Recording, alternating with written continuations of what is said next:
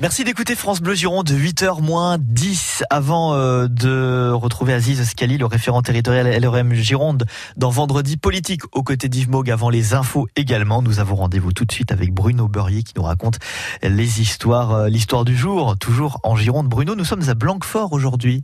Oui, tout à fait, Charles. Le Carré-Colonne de Blanquefort propose depuis hier la vingt-septième édition du Festival des Arts du Spectacle, L'échappée belle, au domaine de Fontgravé de Blanquefort. Ce festival, Charles, connaît un grand succès chaque année et permet de découvrir des compagnies, des spectacles originaux dans l'air du temps et qui parle également aux tout petits. Et chaque fois que j'y vais, je ne peux m'empêcher de penser que l'ombre, l'ombre, pardon, du grand poète allemand Hölderlin plane dans ses allées et autour de chaque spectacle. Ce domaine appartient à la ville de Blanquefort depuis mille neuf cent soixante-dix, mais à l'origine, Charles, à la fin du dix-huitième siècle, c'est le consul de Hambourg, Daniel Christophe Meyer, pour ne pas le nommer, qui a fait bâtir ce domaine.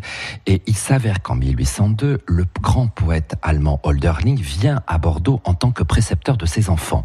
Certes, il n'est resté que de janvier à mai mille huit cent deux, mais il me plaît à penser qu'il est venu à la belle saison avec les enfants Billaire à Blanquefort.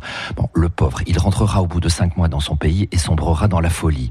Bon, il faut dire, Charles, que les artistes allemands dans notre département, ça ne leur a pas beaucoup réussi. Richard Wagner, après quelques jours dans notre ville de Bordeaux, sera obligé de la quitter précipitamment.